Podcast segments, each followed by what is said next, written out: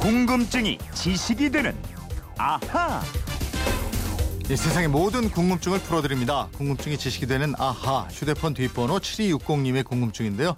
우리 민족의 자랑스러운 백두산에 대해 알고 싶습니다. 백두산의 높이와 면적, 그리고 백두산은 북한과 중국으로 나뉘어져 있다고 들었는데 언제부터 그렇게 되었는지요.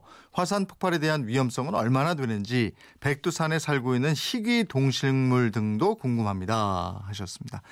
에, 직접은 못 가고 백두산을 자료로 탐사하고 돌아온 김초롱 아나운서와 함께 우리 백두산을 한번 알아보도록 하겠습니다. 어서 오세요. 네, 안녕하세요. 백두산 올라가 봤어요? 못 가봤죠, 당연히. 그렇죠? 아니, 저도 여길 못 가봤어요. 예. 예. 이 백두산 못 올라가봤지만 백두산을 모르는 분들은 안 계실 거예요. 그러게요. 예. 애국가에도 나오고. 그러게요. 예. 동해물과 백두산이 마르고 닳도록, 요 가사에 나오는데요. 이 백두산의 높이는 얼마나 될까요? 혹시... 백두산은 예. 이천칠백사십사 미터, 한라산은 천구백오십 미터. 외우고 계세요? 아, 우리가 이런 정도는 이제 다 외우고 있어요. 네. 저도 몰랐어요. 네? 저 몰랐어요. 몰랐어요? 아니, 네. 백두산 연구해 왔다면서요. 아니, 연구해 연구했는데 연구하기 네. 전까지는 몰랐죠. 아니, 이거 우리 저 제일 높은 산 뭐 이래가지고. 네. 네. 오, 세상에 이재용 아나운서. 남한에 여기, 북한에 네. 여기 이런 거 다 써놓고 다녀야지 우리가. 진짜요? 써놓고 다닌다고. 써놓고. 아니, 저 진짜 깜짝 놀랐어요. 네. 너무 질문하자마자 바로 나와가지고. 어쨌든 산의 높이 평균 수면을 기준으로 해서 해발 몇 미터로 따지게 되잖아요. 네. 우리나라에서 해발의 기준이 되는 지점이요, 저쪽에 사이다 떠 있는데 네, 인천, 인천 앞바다, 앞바다. 예, 예. 거기입니다. 이 인천 앞바다를 기준으로 해서 일제강점기 때 측정한 백두산의 높이가 이천칠백사십사 미터. 네. 아까 이종 아나운서 말씀하신 거 맞아요. 네, 네. 근데 지금요 이천칠백오십 미터예요. 어? 이천칠백오십 미터요? 예. 그러면 그동안 백두산 키가 육 미터 컸어요? 이거 어떻게 아니, 된 거예요? 그건 아니고요. 높이를 재는 해발 기준점이 달라졌습니다. 네. 해방 이후에 북한이 해발 기준을 인천 앞바다가 아니고 원산 앞바다로 옮겨서 아, 측정하고 있습니다. 네. 여기서 북한이 새로 잰 백두산의 높이가 이천칠백오십 미터고요. 음. 백두산이 북한 지역에 있으니까 북한의 측량 높이를 따르는 게 맞겠죠? 그러네요. 예. 그러면 이천칠백오십 미터. 예. 예, 그렇게 다시 써놓을게요. 새로 외우세요. 그럼 면적은 얼마나 돼요? 어, 굉장히 넓습니다. 중국이요, 백두산 넓이를 칠만 제곱미터라고 소개하고 있거든요. 예, 근데 제곱킬로미터. 지금, 예, 예, 예. 근데 지금 남한의 면적이요, 십만 제곱킬로미터니까요. 네. 남한 땅의 칠십 퍼센트나 된다는 거죠. 남한 땅의 칠십 퍼센트면 엄청 큰 건데 그렇게 넓어요? 예, 굉장히 넓습니다. 어... 이 중국 지질학자들이 백두산이 세계적으로 가장 높은 산, 높은 산은 아니지만 면적으로는 세계에서 가장 넓은 산이라 그래요. 네. 예를 들어서 높이가 오천팔백구십오 미터인 아프리카의 킬리만자로 산 있죠. 예. 바닥지름이 백 킬로미터인데요. 아. 백두산의 바닥지름은 백오십 킬로미터나 되기 때문에 세계에서 가장 넓은 산이라는 네. 거예요. 네. 실제로 백두산이 평지처럼 보이는 경사 이 도 안팎의 완만한 산지가 천지를 중심으로 끝없이 펼쳐지고 있습니다. 아, 그렇군요. 근데 그 백두산이 전부 우리 땅이 아니잖아요. 그렇죠. 아쉽게도 그런데요. 이 현재는 백두산 전체의 사분의 삼, 칠십오 퍼센트가 중국 땅이고요. 나머지 이십오 퍼센트만 북한 땅입니다. 아유, 그래요. 다행히 천지는 우리 쪽이 더 넓은데요. 오십사 점 오 퍼센트가 북한이고요. 사십오 점 오 퍼센트가 중국 관할입니다. 음. 이 백두산 정상, 천지의 물은 동쪽으로 흘러서 두만강이 되고요. 북쪽으로 흘러서 송화강, 남쪽으로 흘러서 압록강, 서쪽으로 흘러서 흑룡강이 됩니다. 네. 이 중국은 백두산을 장백산, 예. 네, 창바이산 이렇게 부르던가. 그러게요. 중국 사람들도 이 백두산을 귀하게 여기는 것 같더라고요. 예예. 특히 중국에서 청나라를 세운 만주족은 우리처럼 백두산, 즉 장백산을 성산으로 여깁니다. 이 산에서 만주족이 시작됐다는 건데요. 청나라 강희제 황제가요, 이 중국이 자랑하는 태산의 맥은 장백산에서 온다면서 그 사실을 온 나라에 선포했습니다. 네.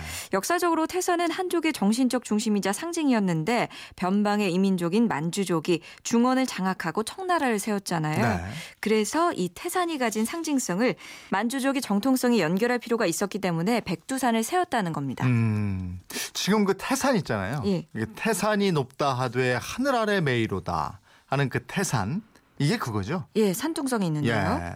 근데 백두산 영토는 언제 나뉜 건가요? 이 백두산에서 제사를 지내던 청나라 강희제가 백두산 정계비를 천지 남동쪽 사 킬로미터 지역에 세운 것이 천칠백십이 년입니다. 예. 이때 나뉘게 된 거고요. 예. 지금의 국경은 천구백육십이 년 북한이 중국과 국경 조약을 맺으면서 백두산 남동부 영유권을 다시 찾은 것이라고 합니다. 아, 이게 아깝긴 하지만은 일본이 우기는 독도하고는 다른 차원의 땅이죠. 그렇죠. 그러니까.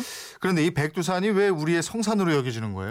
그 우리 민족 건국 신화인 단군신화에 따르면요, 환웅이 하늘을 열고 최초의 인간 공동체인 신시를 건설한 곳이 바로 백두산입니다. 네. 그리고 백두대간이라 그래서 백두산부터 지리산까지 한반도의 기본 산줄기가 여기서 뻗어내렸죠. 음. 그래서 우리 한민족을 비롯해서 만주족에게도 성스러운 산으로 숭배되었던 겁니다. 아, 그럼 우리 역사에도 오래전부터 등장을 했겠네요. 그럼요. 삼국유사에서는 백두산의 옛 이름인 개마산 또는 태백산으로 기록돼 있는데요. 개마는 천마를 가리킵니다. 네. 또 제왕운기에서도 태백산으로 나오는데요. 단군신화, 부여, 고구려를 설명하면서 태백산을 무대로 언급하고 있고요. 음. 불함산 등으로 불리다가 십 세기 후반부터 이 산을 백두산으로 부른 것으로 추정되는데, 이 백두라는 이름이요, 하얀 부석이 흰 머리처럼 얹혀있다 그래서 붙은 이름입니다. 아. 또 백두산에는 희귀동식물도 많다, 많이 서식하고 있다 이렇게 네, 들었거든요. 네, 그럼요. 뭐 검은 담비, 수달, 사향노루, 사슴, 백두산 사슴, 산양, 백두산 호랑이, 큰곰, 표범 등등등 정말 희귀한 동물이 서식하는 것으로 추정되고 있고요. 네. 이 천연기념물로 지정된 삼지연메닭, 저는 이거 이름도 처음 들어봤는데 음. 이런 등등의 이백 종 이상의 조류가 있는 것으로 알려지고 있습니다. 네. 또 식물은 다양하게 분포하는데 시베리아, 뭐 일본, 유럽의 식물종도 있고요. 중국 남방의 아열대 식물종까지 발견된다고 합니다. 그렇군요. 근데 요즘에 저 백두산 폭발 가능성에 대한 얘기가 자꾸 나오더라고요. 예, 예. 예. 아, 폭발 가능성이 있어요. 어.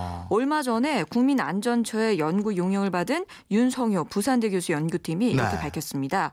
백두산 화산이 폭발지수 팔 단계 중에 칠 단계고 폭발 가능성이 백 퍼센트다. 아. 다만 현재 자료만 가지고는 정확히 언제 폭발할지 그 시기는 아무도 모른다. 네. 이런 결론을 내렸어요. 네. 그러니까 백두산이 죽은 화산이 아니고요, 살아있는 활화산입니다.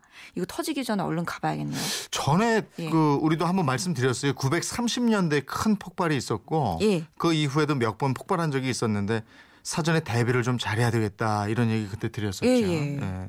아무튼 이런 우리 민족의 성산, 백두산, 이걸 남의 땅 중국의 장백산으로만 올라갈 수 있다는 현실이 참 답답하고 그렇습니다. 그러게요. 칠이육공님, 백두산에 대한 궁금증 해소가 좀 되셨습니까? 저희가 준비한 선물 보내드리도록 하겠습니다. 이분처럼 궁금증, 호기심 생길 때는 어떻게 하면 됩니까? 예, 그건 이렇습니다. 인터넷 게시판이나 엠비씨 미니 휴대폰 문자 샵 팔공공일 번으로 보내주시면 됩니다. 짧은 문자 오십 원, 긴 문자 백 원의 이용료가 있습니다. 여러분의 호기심, 궁금증 많이 보내주세요. 네, 내일은 어떤 궁금증 풀어주실 거예요? 삭힌 홍어 있죠? 네네. 이거 좋아하세요? 어, 전 잘 먹어요. 어, 그래요? 네. 이 냄새가 고약하다고 근처에도 안 가는 분들도 계시는데 네. 이 음식처럼 세계적으로 냄새가 고약한 음식들이 많이 있습니다. 예. 그거에 대해서 한번 알아볼게요. 아, 참 궁금한 거 많아요. 예. 고약한 냄새를 풍기는 음식. 예. 그걸 또 근데 그 나라 사람들은 잘 먹잖아요. 그러니까요. 예. 특히 그 나라의 미식 뭐 이런 사람들은 그런 거 잘 먹더라고요. 아, 어떤 게 있을까요? 예, 궁금하네. 궁금증이 지식이 되는 아하, 김초롱 아나운서였습니다. 고맙습니다. 고맙습니다.